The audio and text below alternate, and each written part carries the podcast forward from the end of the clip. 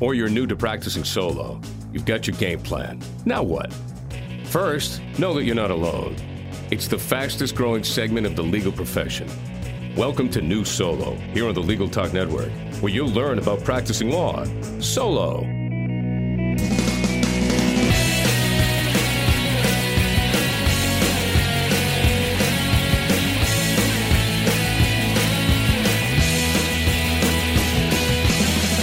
Welcome to New Solo on Legal Talk Network. My name is Adriana Linares. I'm a legal technology trainer and consultant based out of Winter Park, Florida. I'm very excited today because it is my first episode as the host of New Solo, and even more so because I have a great guest on for you today.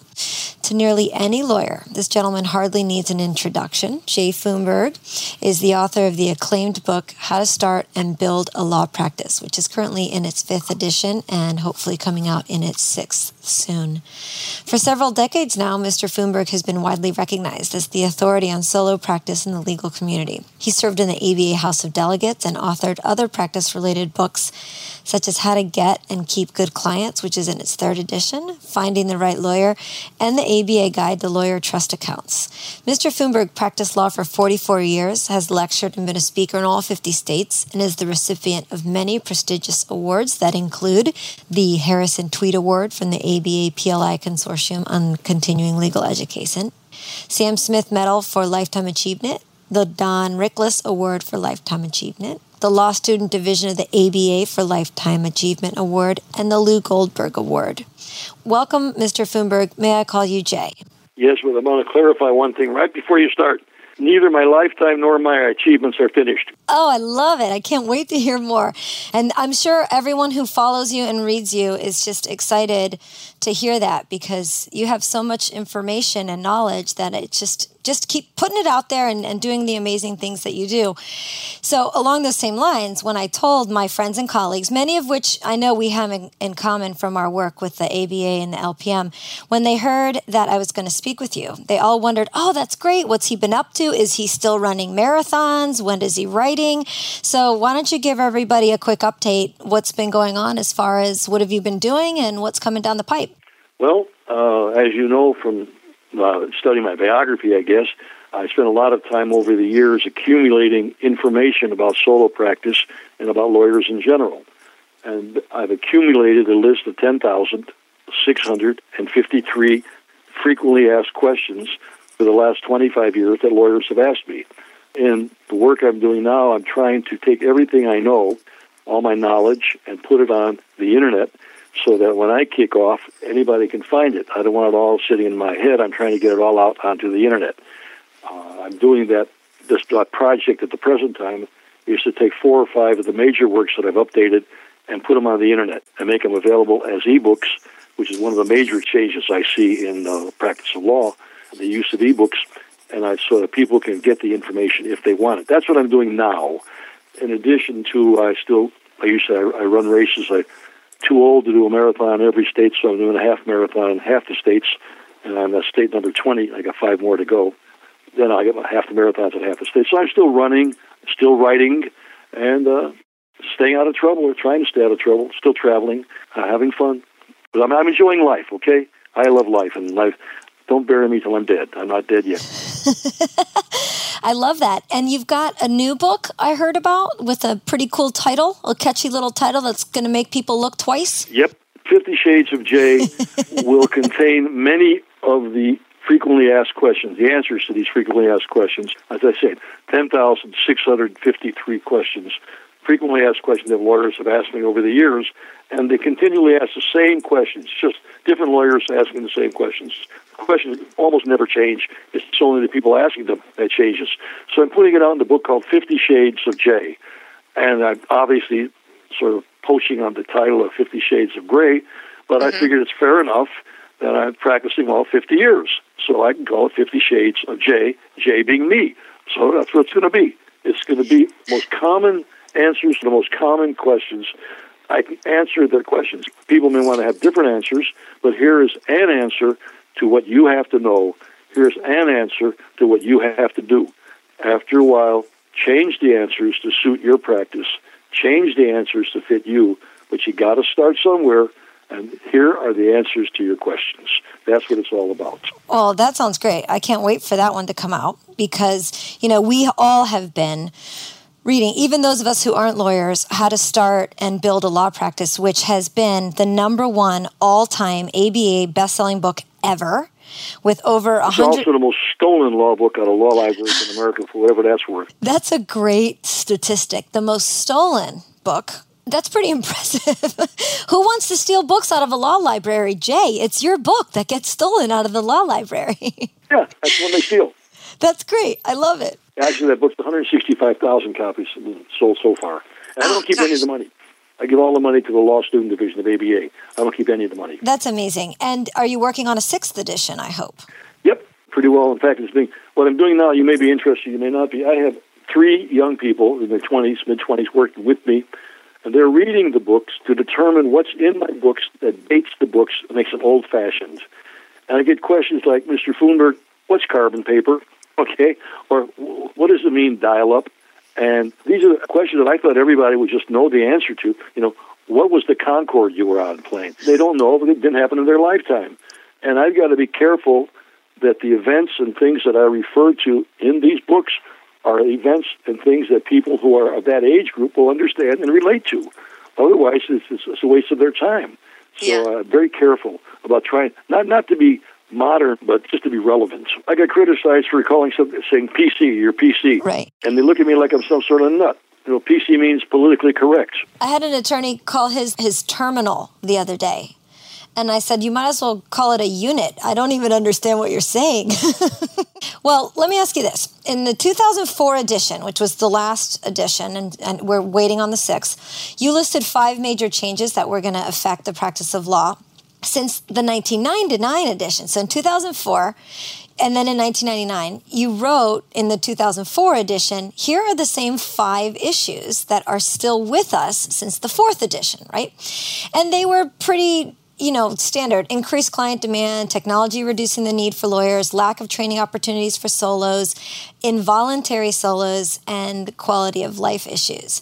So I looked at that list and I was astonished that those are the very same things that many of our futurists today are creating this alarm about. So all of a sudden, there's this big buzz about how there's going to be this increased client demand. Technology is going to change everything. You know, and everybody's very interested in this. Now, all of a sudden, it just seems like there's this big interest. And I'm involved in the industry, you know, like you are. I read all the magazines, I go to events, I go to conferences, I talk to the experts, I work with bars. So, my question to you is Do you think this massive interest in the topic is only so today? because these voices have bigger reach they've got the internet they've got blog they've got all these different ways to sound the alarm louder or do you think the problem has gotten bigger? Both of these things are happening at the same time. First of all, the internet, especially, but communication generally, email, uh, has made it possible to spread information, sometimes accurate, sometimes inaccurate, within nanoseconds. So people are immediately aware of something that they may not previously have been aware of, although it's always been there. On the other hand, you do have changes both in the demographics of the lawyer population and in the demographics of our of our client population. So both of these things are happening at the same time. So one of the things that you wrote about was that technology was going to reduce the need for lawyers. That was one of the five additions.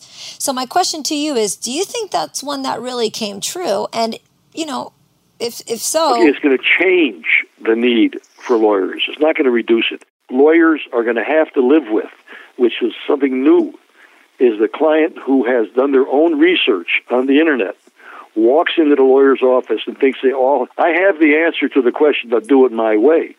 And the lawyer is faced with somebody who thinks that but for the technicality of having a law degree, they can handle the whole thing themselves.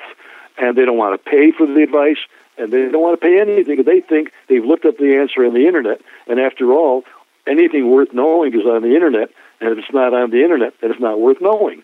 So you're going to have to deal with this increase in technology, people self-educating themselves, believing that they know what to do before they walk in the door, and they really don't want to pay you for anything. So clients have to be dealt with who are in that frame of mind It's no different than medicine. You got a medical problem, you research the hell out of it, you walk into the doctor's office, and you think you got all the answers before the doctor says hello. So the lawyers are going to have to deal with that type of client who has used technology to self educate. So that's one of the problems of increased technology.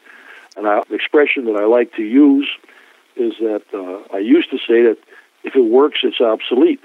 But that's not really a fair statement anymore. I think a better statement is that technology never stops reinventing itself.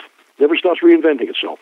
So whatever you think is the latest, most current, and cheapest probably is not. It just takes a nanosecond and everything has changed.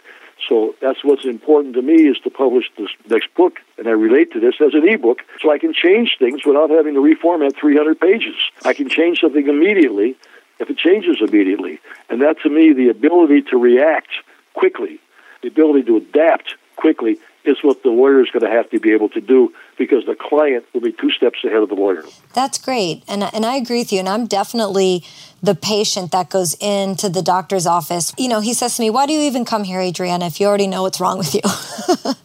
I go, Well, I just need you to validate the problem. So, you know, for the doctors, it becomes for people like me an education issue. You know, so it, I always still go to the doctor, which is good. So that's great. What your answer made me feel better, and I'm sure every new solo that's going to be listening to this podcast, because basically what you say it said is, no, there's not going to be less of a need.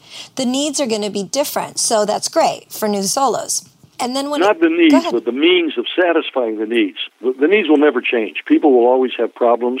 They will always have disputes there will always have to be a system to resolve disputes, short of getting out a gun. Uh, so there, in Florida, you can get a gun. I forgot about that. You have different rules down there. Uh, yeah. In any event, I'll leave the politics out of it. People will always need a lawyer to tell them what they can or cannot, what they should or should not do. They'll always need a lawyer, whether you call that person a lawyer or a rabbi or a priest, or you want to come mediate or whatever you call that person. There has to be that person will always exist then there will have to be some person who makes decisions when there are conflicts, whether you want to call that person a, the head of the tribe or the chief justice or the, trial court. There'll be somebody who's going to decide disputes. So the system will always be there. The needs will always be there, but the way the needs are satisfied will be very different. I don't know if I'm coming across on that. Oh, absolutely. And actually, you answered my next question, which was Do you think your message still stands tall? Which was what I read in your other book. And this is a direct quote from um, the fifth edition of How to Start and Build a Law Practice. This is what you wrote Most of what is in this book will never change. What lawyers do for clients and what clients need and expect from their lawyers is basic. The mechanics of how lawyers do things for their clients may change from time to time. And that's exactly what you just said, which I'm sure makes every new lawyer coming out of law school or every new lawyer deciding to start their solo practice feel better. That work is there. They just have to figure out how to capture it and how to serve their clients in the best way that they can, even though they might be solos the basically the needs don't change. The way the needs are fulfilled will change. Yeah, that's great. That's exactly the message I think that they need to hear. Well, this is normally the time in our show where we hear a word from our sponsors, and this could potentially represent an opportunity for any of our listeners. New Solo is seeking sponsorship. If you're interested in participating in our program or would like more information about rates, please contact the team at Legal Talk Network at info at LegalTalkNetwork.com or go to their website at www.LegalTalkNetwork.com and click on Advertise.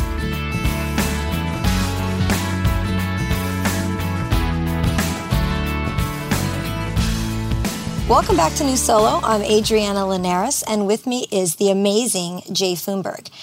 Jay, before the break, we were talking about how uh, the basic needs of society for lawyers aren't going to change, and it really comes down to how lawyers are going to meet those needs. Those are the changes, right? The changes are how we're going to do it, not what they're going to do or necessarily what they're providing. The services are the same. So, having said that, what do you know? And I know you know because you've got 10,653. So let me ask it this way. Of the 10,653 questions that are going to be in 50 Shades of Jay, what are the two most popular questions you get asked? Uh, how do we get clients and how do I get paid? Those are the two most common things. They're worried about getting clients to begin with. Remember, we're talking about new lawyers. Remember that. We're not talking about someone who's been around for you know, 30 years. Uh, they're new lawyers, and where am I going to get clients? And then the second question is, how am I going to get paid? These are the two most common questions I get. The other question is, uh, do I have to work for someone to get experience, or am I competent the first day out the door after I pass the bar? That's the next, well, third most common question I get. Well, I'm sure that our listeners would love to hear that, and and I will say this too you know, when I told my friends, I said, hey, what would you ask Jay Foonberg if you could ask him one question then he was going to answer for you? I got those exact questions and I thought, well, I'm just going to tell them to read the book. I'm going to ask Jay more interesting things. But go ahead, you can definitely tell us how do they get clients and how do they get paid? Getting clients is really not that difficult, but you have to work at it. There's no magic one word from Google that will all of a sudden people will be standing in line out the door because you found the magic search word. It don't happen that way, and the people who tell you it does happen that way, buy a ticket on the Florida lottery. You got the same chance of winning. You know, it's not going to happen that way. It's going to happen because you're going to start with your friends, your relatives, the people you went to school with, the people you belong to the same organizations. These are the people who are going to be your first clients. These are the people who know you. They already know you. Your job is to tell them you're a lawyer. They don't know you're a lawyer yet. They don't know that you can help them yet. You got to tell them that. So you have to reach out to people whom you know and people whom you would like to know in order to tell them that you are a lawyer and can help them with their legal problems. That's the starting point. The clients will come, but that brings the second part, which is getting paid. And I have a very large section in there, in which is how do you get paid when you deal with friends and relatives because uh, these are the people who used to call you up for free advice when you were in law school. Now they're calling you, they're still expecting free advice. And I go to great length to try and explain what I call the, the no bill bill. Even if you're not going to pay them, and they, you don't expect them to pay, you have to bill them, show whatever, dis- give them family discount, friendship discount, give them a discount to bring the bill down to what you want them to pay, even if it's zero. And why you have to do it that way. These people they want to claim that they were among your first client. When you make it, they want to say, I was there at the beginning. I was his first client. I was her first client. They want to tell all their friends that. So these people really want to help you. They do. They really want to help you. But you got to help them help you, which means you got to tell them you're a lawyer. You got to tell them what you can do for them. And then when you do it, you're going to have to handle the problem of getting paid. Those are the two major issues. There are some techniques that you can use from day one. You know whether or not you're going to get paid off right off the bat. There's no secrets involved. And if they're not going to pay you, the sooner you find out, the better. And then you decide are you're going to do a pro bono or are you're going to tell them, sorry, can't help you, goodbye. So it's okay to not take work. I think that's another thing that you make very clear in your book is you've got to decide to take cases that you know are going to result in quality work, serving your client right, getting paid. But it's okay to not take every case that, you know, actually that here's a way I can ask you this question. I talked to this new solo opening his office in Miami the other day. I said, "What kind of law are you going to practice?" And he said, "Door law." And I can't believe I'd never heard the joke, but I had never heard the joke, and it took me a minute. And I said, "Wait, anything that walks in the door?" and he said, "Exactly." And I said, "Well, that's good." Um, but you know, it's okay. I know to to turn cases and clients away. So, what's your advice as far as what types of cases and clients should you turn away when you're making that assessment of who to take on and, you know, making sure that it's the type of case or the person that you're going to get paid from? Before I answer the second part, I'll go back to the first part, which is when you make the decision that you're not going to represent them, how do you make that decision and communicate it so they come back to you in the future or refer other cases to you from somebody who can pay? Or the way I say, you don't want to slam doors in people's faces and then wonder why they never came back. Uh, you can turn down cases and turn down clients in such a way that they'll come back to you if they if they can afford to pay, when they can afford to pay, and they'll come back to you and they'll refer other good paying clients to you. So don't assume that because they can't pay you for this case at this time that you don't want them. You may want them just uh, in the future. So it's how you turn them down is extremely important. Probably more important or as important as the fact you turned them down. But I say it's Foonberg's rule. You know, Foonberg's rule is that choice one, do the work and don't get paid. Choice two, do the work and do get paid. You're better off not doing the work and not getting paid than doing the work and not getting paid. I may reverse that a little bit. But how do you know if you're going to get paid? There are three words which are the critical words to any lawyer in any practice of any size. And I don't care if, if you have to uh, eat what you kill, you're a solo when it comes to fees. And those three words are Foonberg's magic words, which are cash up front. the client who can't or won't pay you cash up front is the same client who can't or won't pay you cash during the case and is the same client who can't or won't pay you cash at the end of the case. Why? Abraham Lincoln said it before I said it. Abraham Lincoln said the lawyer should always get some part of his fee in advance from the client. That way the lawyer knows he's got a client, client knows he's got a lawyer. You want cash up front because the client now has an investment in their own case. Even though it's a nominal amount, maybe a filing fee, maybe a hundred bucks or something, something small. When the client has some of their money in their case, they care and they will be cooperative. When the client has very little to risk, they don't care. They become uncooperative. They don't help you in the conduct of a case. Case may take two or three years, but they're only angry today. They're not angry six months from now. So the ability or willingness to pay cash up front is critical in determining whether or not you're going to get paid. It's the willingness. The client who just won't pay you cash up front, and that's all there is to it. You got to protect yourself and protect the client because you don't want to leave the client with half a case just because you didn't get paid. So you've got to ask for cash up front. There is no other substitute to cash up front. I did not say not to do pro bono. I do pro bono. I want you to do pro bono. But you have to limit your pro bono time. You have to limit your pro, pro bono time to perhaps 5% of your time, and that's all. Desire to help the poor does not require your becoming one of them you do enough pro bono, you'll be pro bono. So you have to limit the amount of pro bono you do, to perhaps 5% of your time. The rest of the time, you've got to earn enough money to support the pro bono and your family. I've got another question I'd like to ask you, sort of move the topic to assistance, because I had a couple of people ask me for advice on finding quality assistance. Um, and I wanted to throw in something that I've noticed over the years. So I've been in legal technology for, for 15 years now. And when I started, I noticed something happening, and now 15 years later, you know, back then I was predicting my own little, making my own future predictions, and it, watching it come true. And that is that when it comes to assistants today, you have this group of secretaries, legal assistants, assistants, you know, whatever we want to call them, they're all fair. What I've noticed is there are a lot of them that are older and they're starting to age out and they want to retire. And those assistants have been the ones who have for many years been the trainers and the teachers and the mentors to a lot of younger attorneys as well as you know the mentoring and the older attorneys. Well, I've noticed that that pool, that collection of, of those people is getting smaller Need is not getting less for attorneys to have assistants. They need them. I need an assistant, and I'm certainly not a you know not a lawyer. But what's happening is that there's that pool isn't getting deeper because there aren't as many qualified younger assistants out there.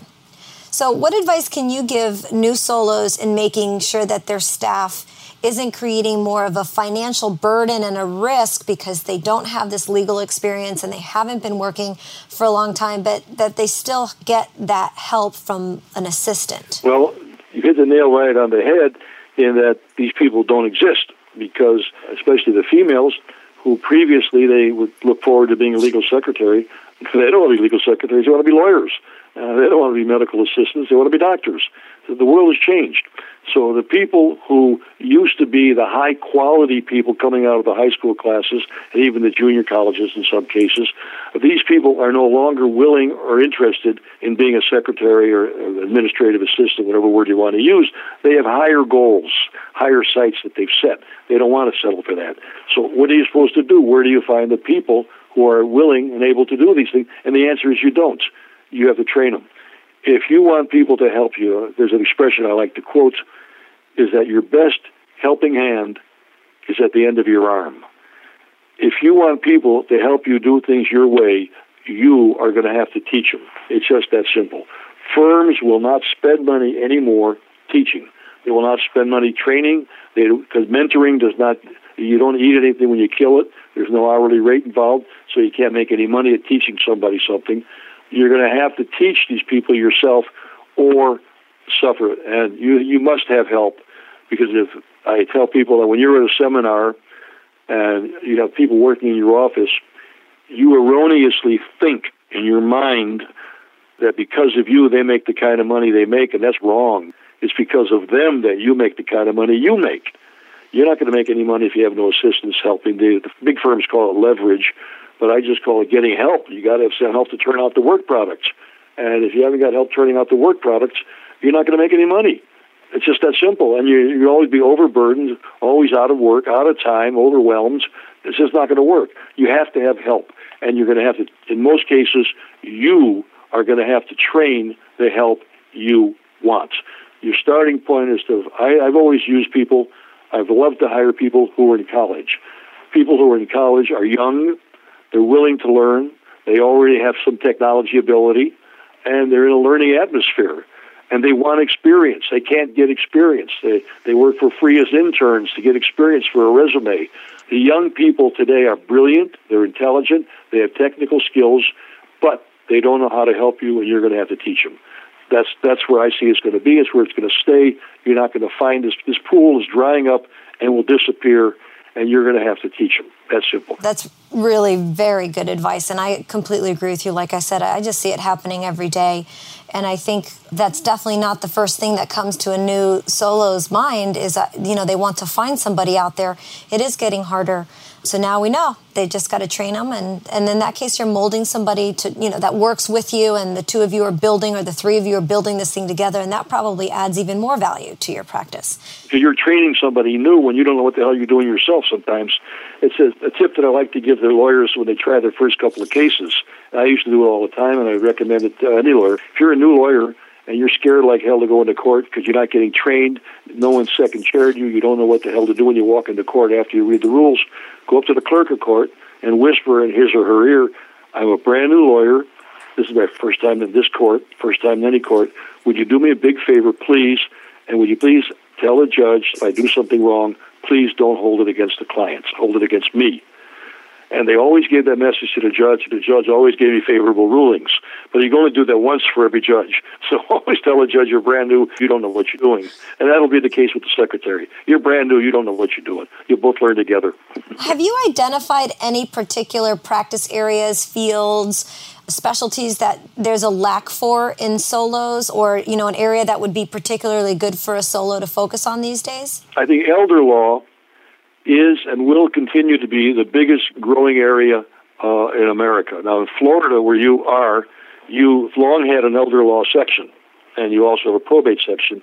And I went to the program in your, your hometown, Orlando, and I was asking what's the difference between elder law and probate law. I've never really understood the difference. And if any of you know Charlie Russell in Clearwater, he invented elder law. Believe me, he did.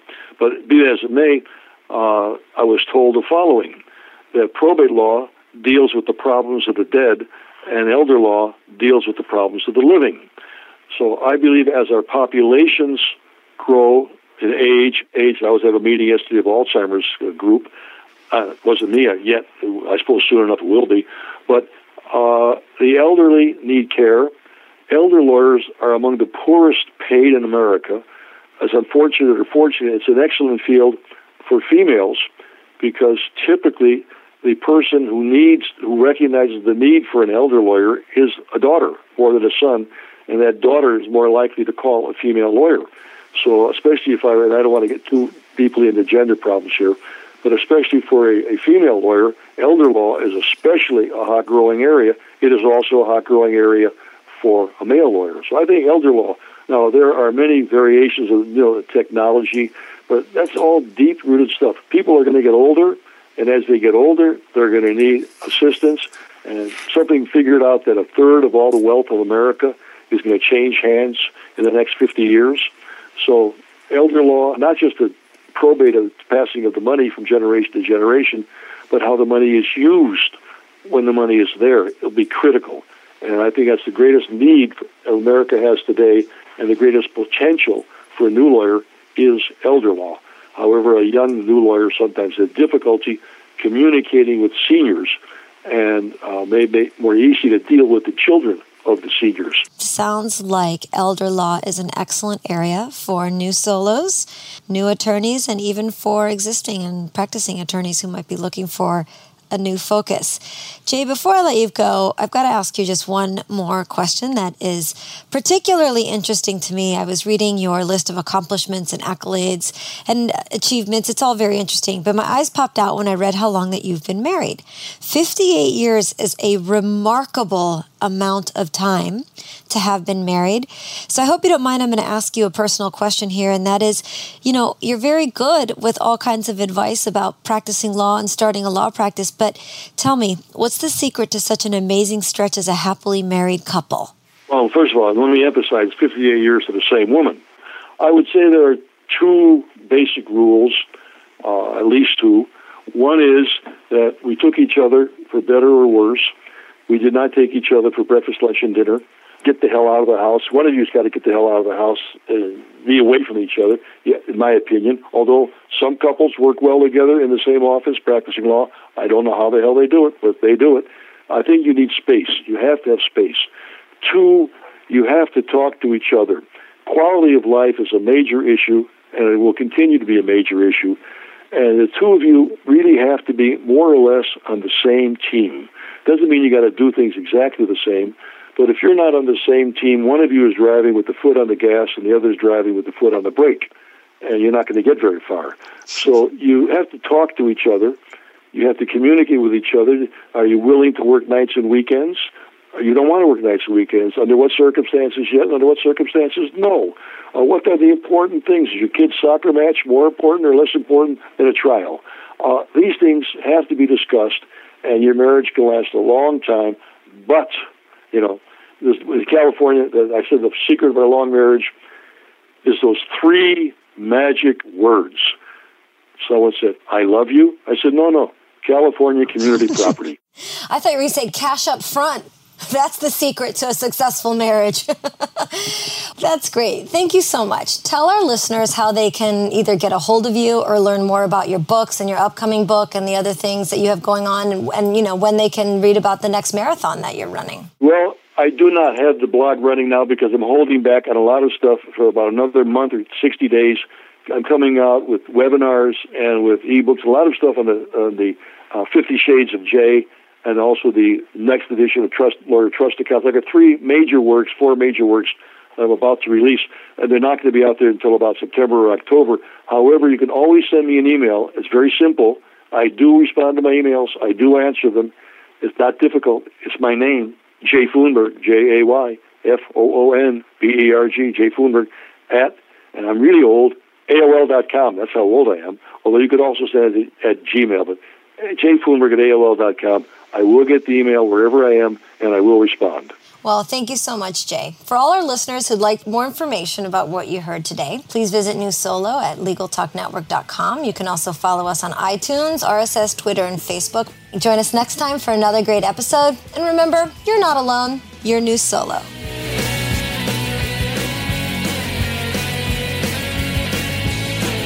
Thanks for listening to New Solo today. The views expressed by the participants of this program are their own and do not represent the views of, nor are they endorsed by, Legal Talk Network, its officers, directors, employees, agents, representatives, shareholders, and subsidiaries. None of the content should be considered legal advice. As always, consult a lawyer.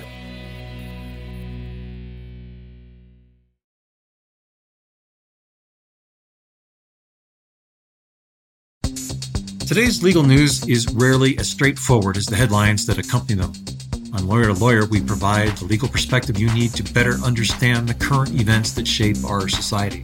Join me, Craig Williams, and a wide variety of industry experts as we break down the top stories. Follow Lawyer to Lawyer on the Legal Talk Network or wherever you subscribe to podcasts.